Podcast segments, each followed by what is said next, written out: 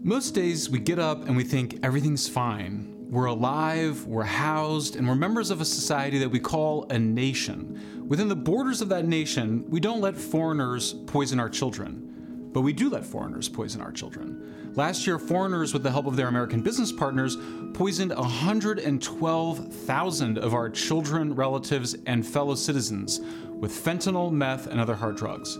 That's more people killed every year by drugs than the total number of people killed by the nuclear bombing of Hiroshima.